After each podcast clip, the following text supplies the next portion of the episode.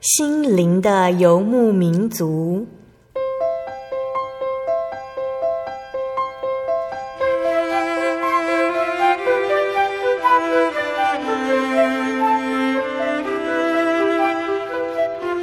在这个谁都不管谁的后现代社会里，每个人的心灵都是游牧民族。成长的过程就是寻找的过程。每一颗漂泊的心灵，其实都在寻找生命的绿洲。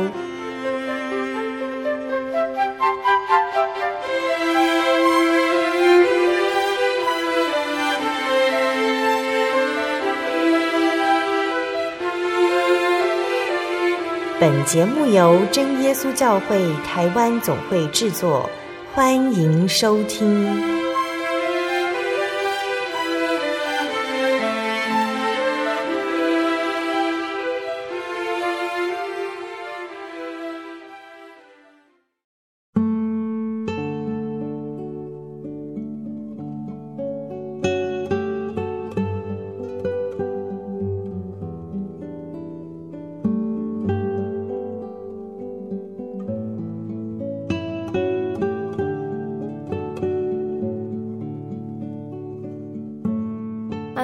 Hello，坐在空中的听众朋友们，大家平安，欢迎收听今天的心灵的游牧民族，我是贝贝。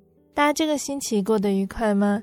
今天要播出的节目是第一千零三十六集《小人物悲喜创作诗歌分享》。那今天的节目，我们邀请了真耶稣教会斗六教会的柯根新弟兄，要来跟听众朋友们分享他所创作的诗歌哦。那圣经的诗篇有写到，我们一生的年日是七十岁，若是强壮，可到八十岁。但其中所经夸的，不过是劳苦愁烦，转眼成空，我们便如飞而去。求你指教我们怎样数算自己的日子，好叫我们得着智慧的心。这里说到，我们每个人的年岁都是有限，都是短暂的。但是神的恩典是何等的奇妙，所以有的人会用笔墨来书画神的恩典，有的人是用相机摄影来记录神的奇妙创造。每个人都可以以神赏赐的能力来数算神的作为哟。而柯弟兄呢，带来了他自己创作的诗歌，要来和听众朋友们分享创作背后酝酿的恩典故事哦。那在开始分享他的作品之前，我们先请柯弟兄来和听众朋友们打声招呼哦。哈利路亚，嗯，各位弟兄姐妹，大家平安。嗯、我是斗六教会的柯根新。那今天就是非常的，呃，抱着喜乐的心情，能够来跟大家分享我的一些呃音乐上的一些感动。就是接下来就是呃介绍这几首曲子，是我这十。年来就是一些作品，那就是希望大家能对大家也能够有一些呃感动或者是造就。很高兴今天邀请到了柯弟兄来和听众朋友们分享诗歌。那心灵游牧民族最新制作的《耶稣》这张专辑里面，也有收录了柯弟兄创作的《是时候》这一首诗歌哦。那在后面呢，也会来跟听众朋友们分享这首诗歌的创作动机。那在节目的最开始呢，柯弟兄想先和听众朋友们分享哪一首诗歌呢？所有的创作诗歌里面，我最喜欢的其中一首曲子是《看阮的手，看你的手》。这首是我写给我妈妈的。那在二十年前，就是民雄呃嘉义民雄的哑巴寮，就是有一个小孩子那个。小孩就是我，然后他在母亲节的前夕，他就想着一个画面，就是如果能够集合整个家族所有的小孩，然后在整个就是呃这些妈妈们面前一起唱一些感谢母亲的歌曲，那一定是一个非常感人的画面。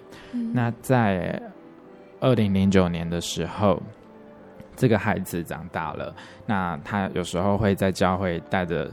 孩子们唱诗，那这一年的母亲节特别聚会，呃，教会的负责人请这个孩子和双山教会的青少年诗班献诗，那他们就唱了这首属于每个伟大母亲的故事，那就是这一首《看阮的手，看你的手》。这首诗歌对你来说，除了是你对母亲的感谢，还有什么样的意涵呢？例如，从妈妈的身上，关于信仰这部分带给你什么样的感动，或是在信仰上成为你的榜样？就是其实妈妈她们在以前就是有担任负责人，那就是我们家也曾经担任过斗六的旷野团契的接待家庭。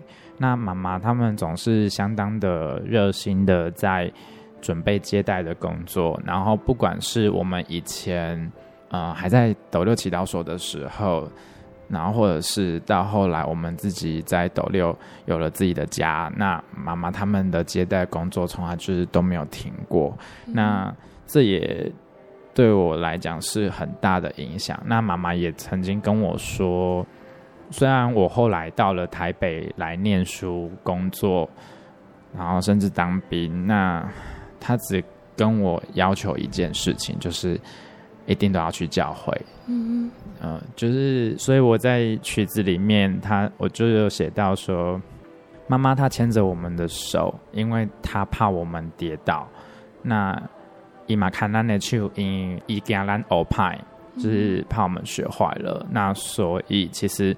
我就是把，啊、呃，天下的妈妈的那一种期望孩子能够一直在神的道路上不要走偏的那个心情，把它写下来。然后最后，我，嗯、呃，我觉得整首曲子最感人的是最后一句，嗯、就是“万马被砍裂去，一心不会碰力行”，这就是我最想要对我妈妈说的，就是。谢谢你从小这样子照顾我，然后我也会一生，嗯，好好的照顾你，然后陪伴你走你的人生的路。这首诗歌大约是在什么时候创作出来的？大概是在七年前的时候。其实它是大概在母亲节特别聚会的前两个星期，然后他们就是临时请我们献诗。我选了一首《风和爱》，但是另外一首我就是孩子们一直问我说：“啊，我们另一首要唱什么？”我说：“时间到了，你们就会知道。”所以其实我们大概只有练一个星，就是只有练一次，然后我们就上台现实了。嗯。只是那一天，其实我觉得，因为我自己很感动，然后我中山教会的妈妈就是佩君姐。他那一天，他本来要工作，然后他也特地回来听我们献诗。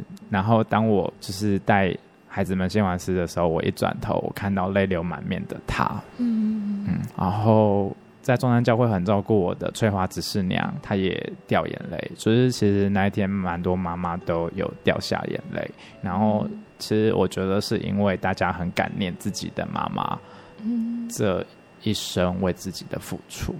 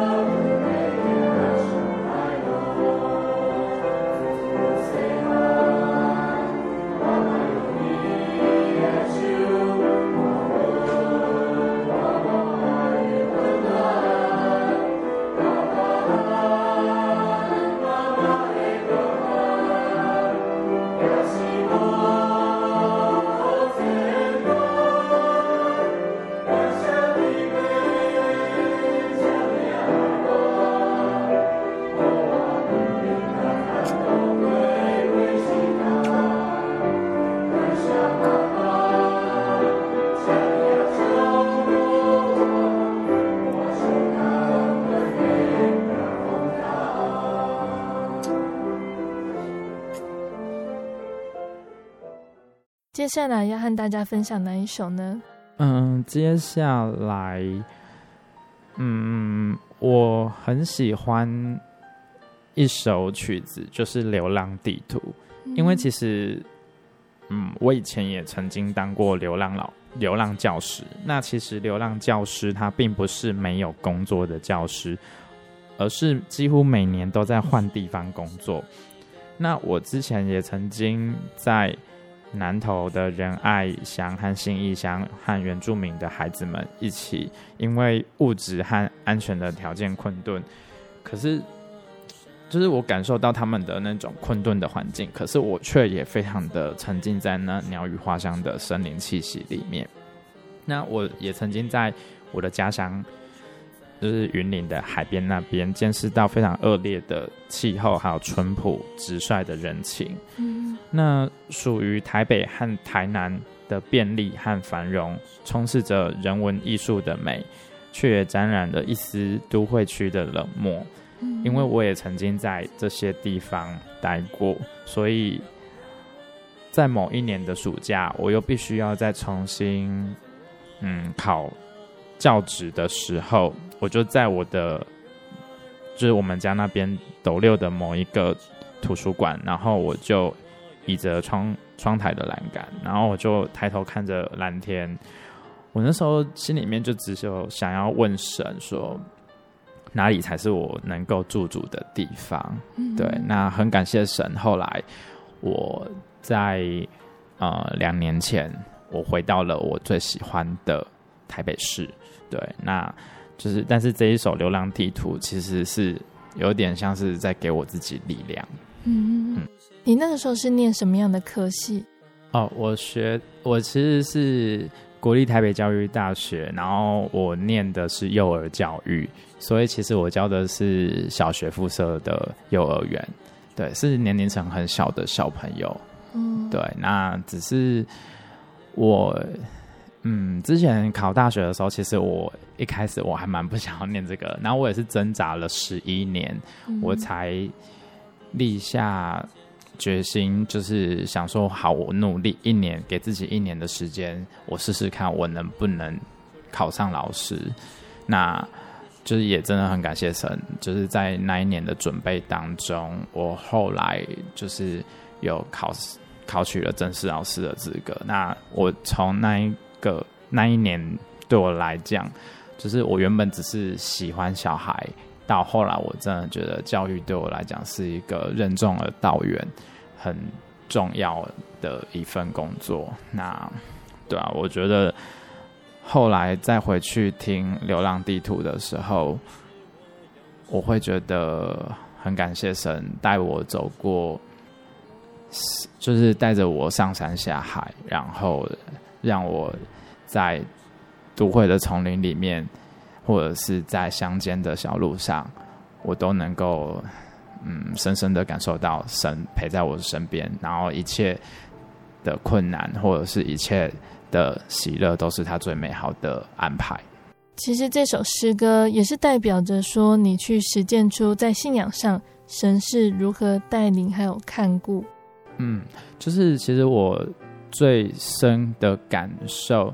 是在我嗯那时候在仁爱乡的五界这个部落，嗯，然后那时候那一年我是在法治国小。其实我很喜欢那里的家长跟孩子，可是那里的一些学校行政人员的一些作为，嗯，甚至是反教育的作为，我会觉得。让我非常的无力，然后另一方面是他们也非常的排外，然后那时候五届也只有祈祷所，可是他们有聚会的时间非常的少，所以那时候我都也只是必须要在周末的时候回到斗六聚会，那时候我会觉得说我好像被整个黑暗笼罩着，然后我那时候。当我心情很不好的时候，我就会一跪下来就祷告半个小时。我突然就是在会在祷告完之后，我才觉得，其实神给我满满的力量，然后让我能够继续的在那一个我觉得不是非常的，嗯，就是感受不是很好的地方，能够继续，嗯。就是靠着神的爱，然后把我的教育爱也能够就是付出在这些孩子的身上。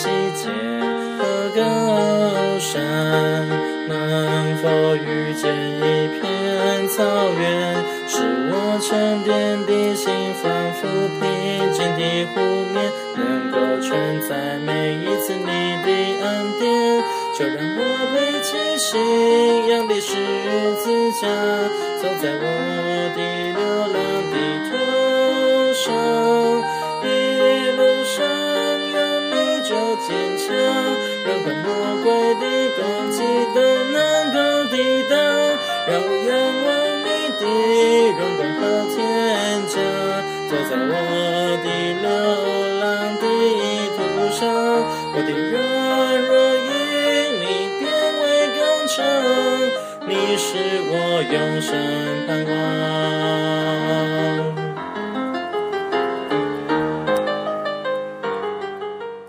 那刚刚分享的诗歌呢，有谈到了亲情，就是你的母亲，还有你在信仰上的体验所写下的流浪地图。是。那接下来可不可以跟我们谈谈《望》这首诗歌呢？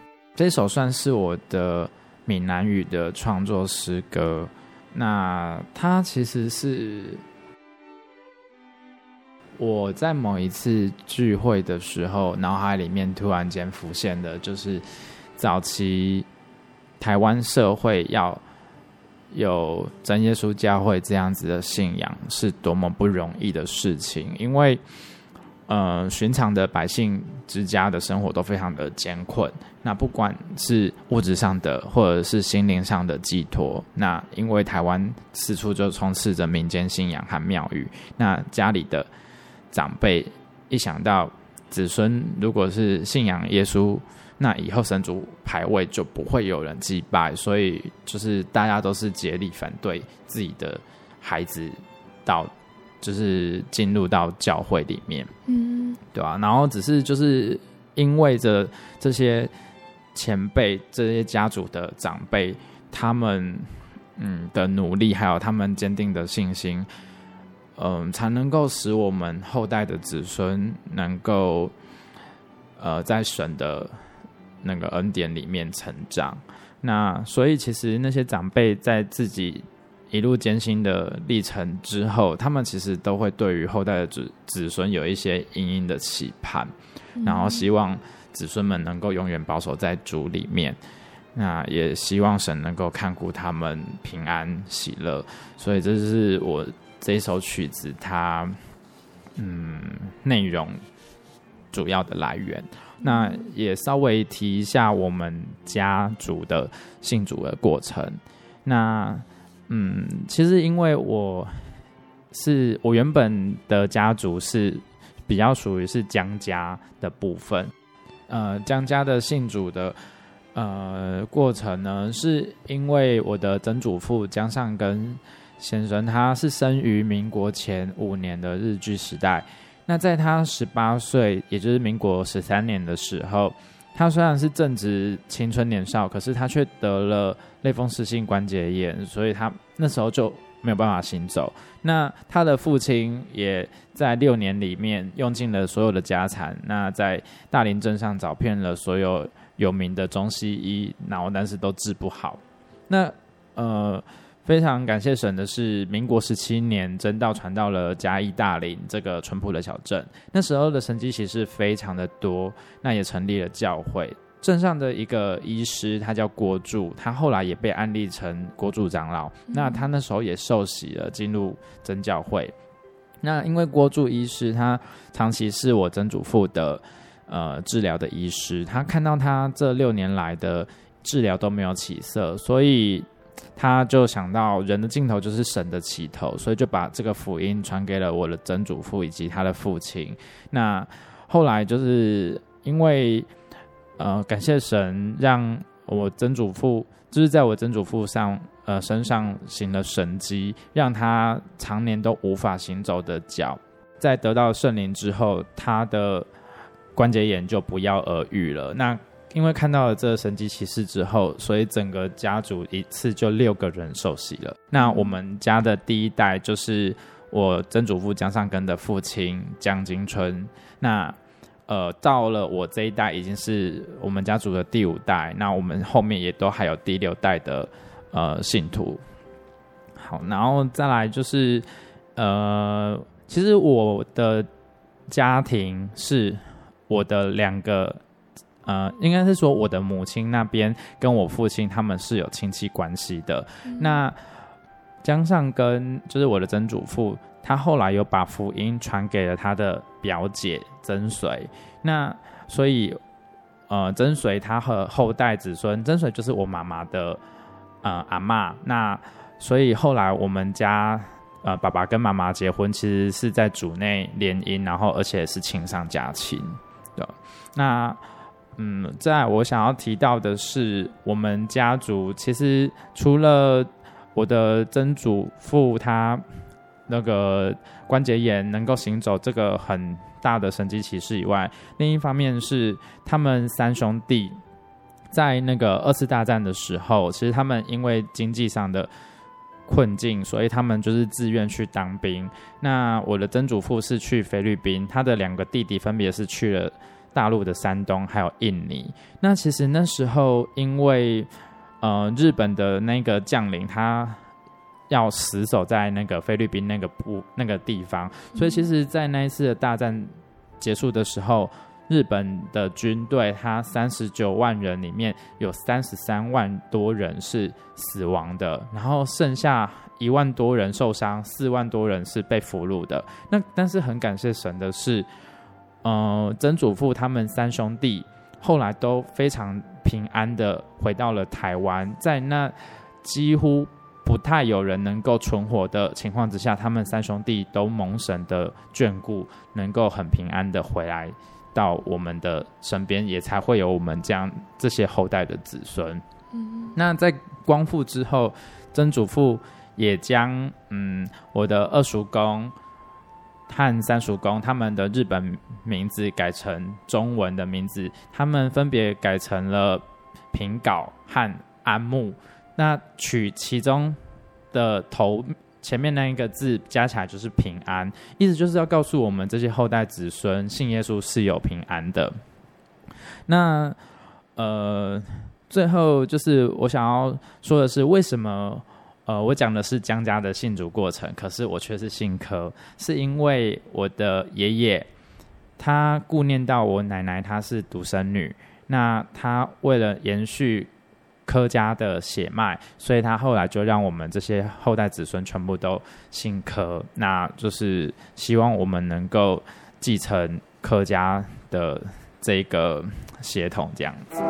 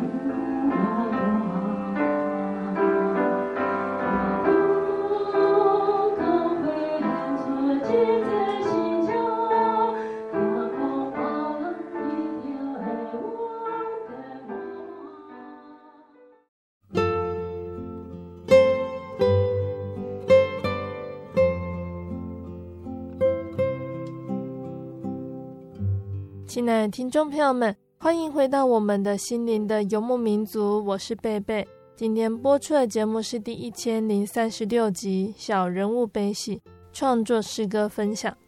节目的上半段呢，柯弟兄已经和大家分享了三首诗歌哦。那节目的下半段，他要继续来跟大家分享他的作品，还有背后的创作故事。欢迎听众朋友们继续收听节目哦。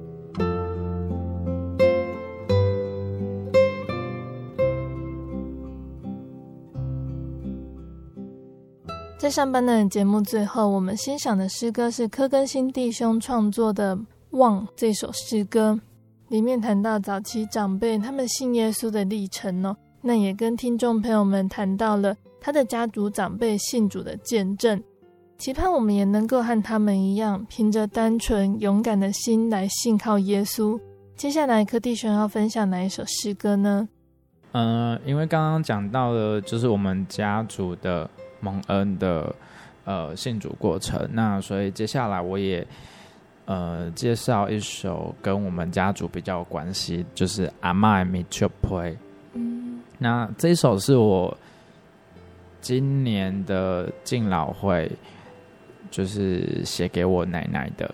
那奶奶是在大林镇上开棉被店，然后其实我在写的时候，我有想起。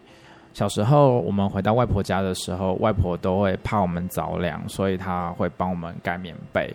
然后我觉得就是那种，嗯，所有的孙子睡在阿妈的身边的那个画面，就是一直在我的脑海里面，就是，嗯，就是历历在目。那呃，奶奶其实因为她开棉被店，那我曾经因为我去过。呃，山上也去过了海边，那其实这些地方的气候都非常的冷。那有一次我就问奶奶说，店里面有没有卖羽绒被？然后其实我想要买一件羽绒被，然后就阿妈就跟我说，我从来没有卖过羽绒被，那但是她却帮我就是去跟她的上游厂商。订了一床的羽绒被之后，他说那一床就是要送给我，所以我现在不论到了哪里，我都带着那一床羽绒被，那就好像是阿嬷她随时都把她的温暖就是放在我身上，那所以我后来就写了《阿嬷的咪就陪》这一首曲子送给我，嗯，大林的奶奶，还有我在天上的外婆。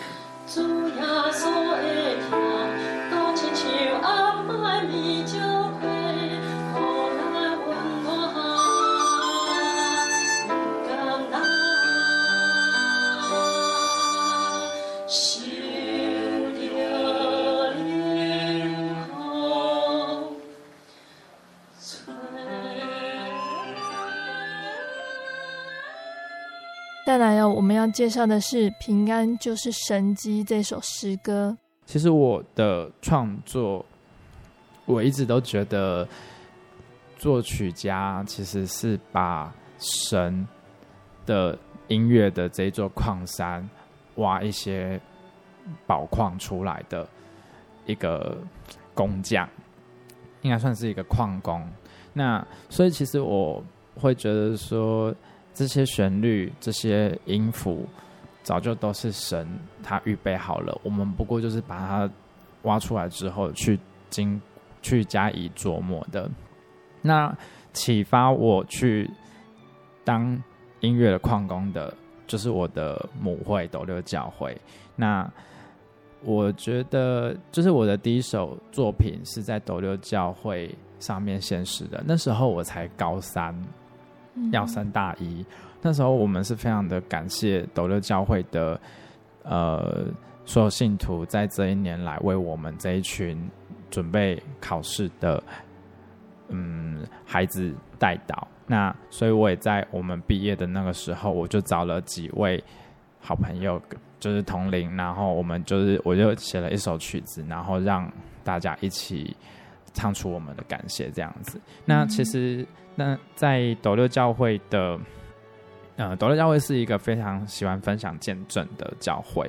那在二零一二年的时候，我们那里有一位许浩昭弟兄，他就有诉说着，呃，那两年神在他们家所赐下的种种恩典。许弟兄的妻子黄丽文姐妹，她是在前几年被医院检验出她有癌症。那一下子从幸福美满的生活，赫然就是好像失去了所有的希望。那时候他每天都以泪洗面。那但是在经过教会的弟兄姐妹长期带导，还有医院的治疗之下，他某一次在回到医院的时候，医生却讶异的说，他的癌细胞全部都消失了。那这是他们家的其中一段呃见证。那后来。某一次，许弟兄因为他是呃要送，就是要送家里，他们家是有呃工厂要制造那个水果的保护袋子的。那就是他有一次送货到高雄的偏乡地区的时候，去程的路上，他差一点在下坡的急转弯的地方翻车，而且其实那一段路新闻都有播，是翻车的几率非常非常的高，大概有一半以上的车都会在那边翻覆。那他很感谢神的是，他也差一点就翻车，可是他却感觉到神好像帮他，呃，把他的把那个，呃，我也忘记他说的是方向盘还是什么的，就是把他拉回来了，所以他的车子才没翻。那在回程的路上，更是因为神的保守，他在断崖前的一百公尺，突然好像有一股力量阻止了他继续往前。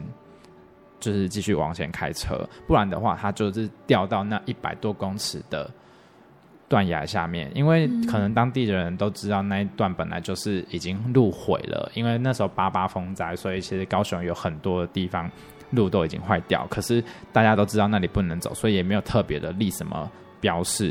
然后那时候天色也晚了，所以他真的是，就是很感谢神的帮他把他拦下来。那他就是感念。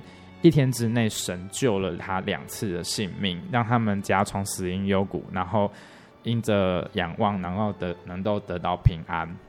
我在听到他们家这样子的见证之后，我就有感而发，写下了这一首《平安就是神迹》。因为大家都会觉得说，神迹其实一定要是非常非常，好像很不可思议的那一种。可是我后来在听了他们的见证之后，深深的感受到。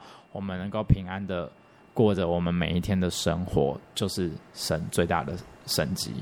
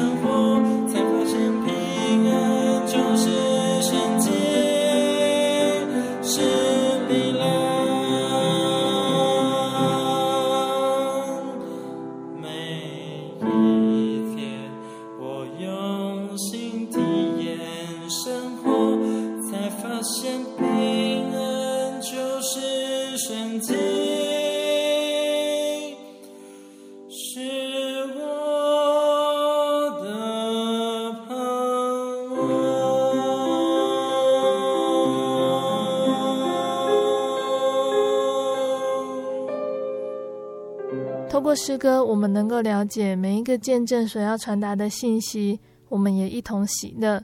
因我们能够平安，也都是神的保守看顾。诗歌也可以告诉我们圣经中重要的道理哟。柯弟兄创作的《永恒的生命》这首诗歌就是如此哦。这首它算是我的第一首愿意让它比较呃多人能够听到的一首作品。那它叫《永恒的生命》。在某一次安息日聚会。那主领人，呃，他在松山教会提到了人生的意义。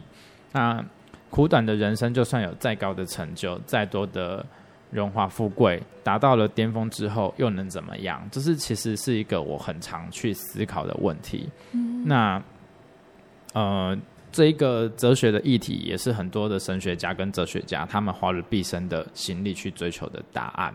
那不论别人。给过你什么样的答案？最重要的是，在圣经里面，神教导我们如何去看待人生。那他就是希望我们能够放下人生的种种的一切，那我们最后能够一起回到我们的天家。这就是我写永恒生命的那个动机。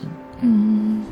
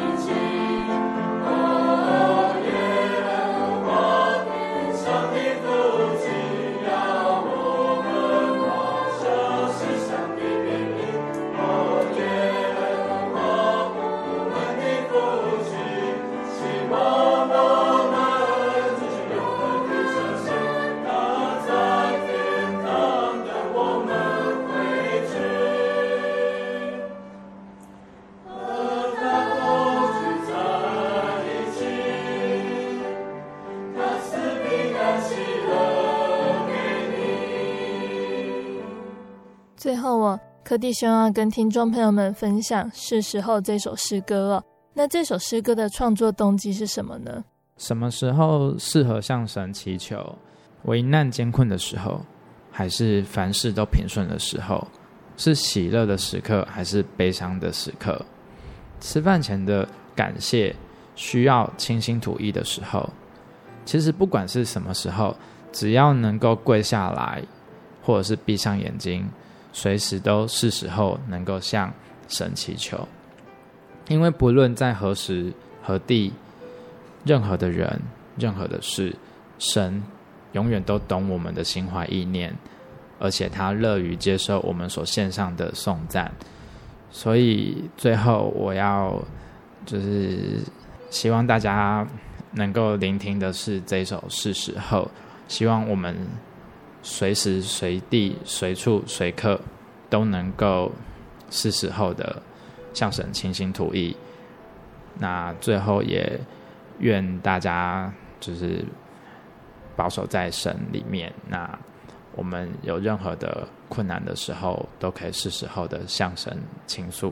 那其实柯弟兄他会愿意将诗歌授权给宣道处制作音乐，这其中也有神奇妙的恩典哦。可以跟我们聊聊这个部分吗？其实，在我从小到大，我是很不喜欢把自己的嗯诗歌创作嗯让太多人知道或者是曝光的，因为我不喜欢自己的辛苦生下来的孩子被呃。改的好像变成不是我原本想要的那个样子，那我也不希望他被评头论足。所以其实这一次，呃，能够把是时候这一首嗯创作诗歌拿出来，我其实克服了相当大的心理障碍。那也真的是时候，在我嗯二零一三年的时候。我那时候其实，因为我说我大概挣扎了十一年的时间，我才立下决心要好好的，嗯，想说我就给自己一年的时间考老师，那没考上也就算了。那可是其实我之前是真的没有那么的想要当老师。那但是感谢神，我在二零一三年的时候，我就跟神说，因为我这次真的非常非常的用心在准备。那如果神这是你美好的安排的话，那我愿意在我考上的时候，不论是在教育方面，或者是在音乐方面，我都贡献我，就是贡献更多我的所能。那正好正好在就是我考上了老师之后，大概半年多的时间。就是我的表姐黄慧茹姐妹，她就是希望我能够寄我的呃一些创作到总会去。那其实我这当中其实也犹豫挣扎了蛮长一段时间的。那嗯，因为这几年陆陆续续有人还是鼓励我，希望能够让这些呃我是为生命而写的。曲子能够让更多人能够被感动，那所以我才会在这个时候选择了让自己的作品能够被听见。那我真的很感谢神，这一切真的都是非常的是时候。嗯，嗯，那最后也愿一切荣耀归给天上的真神，阿门。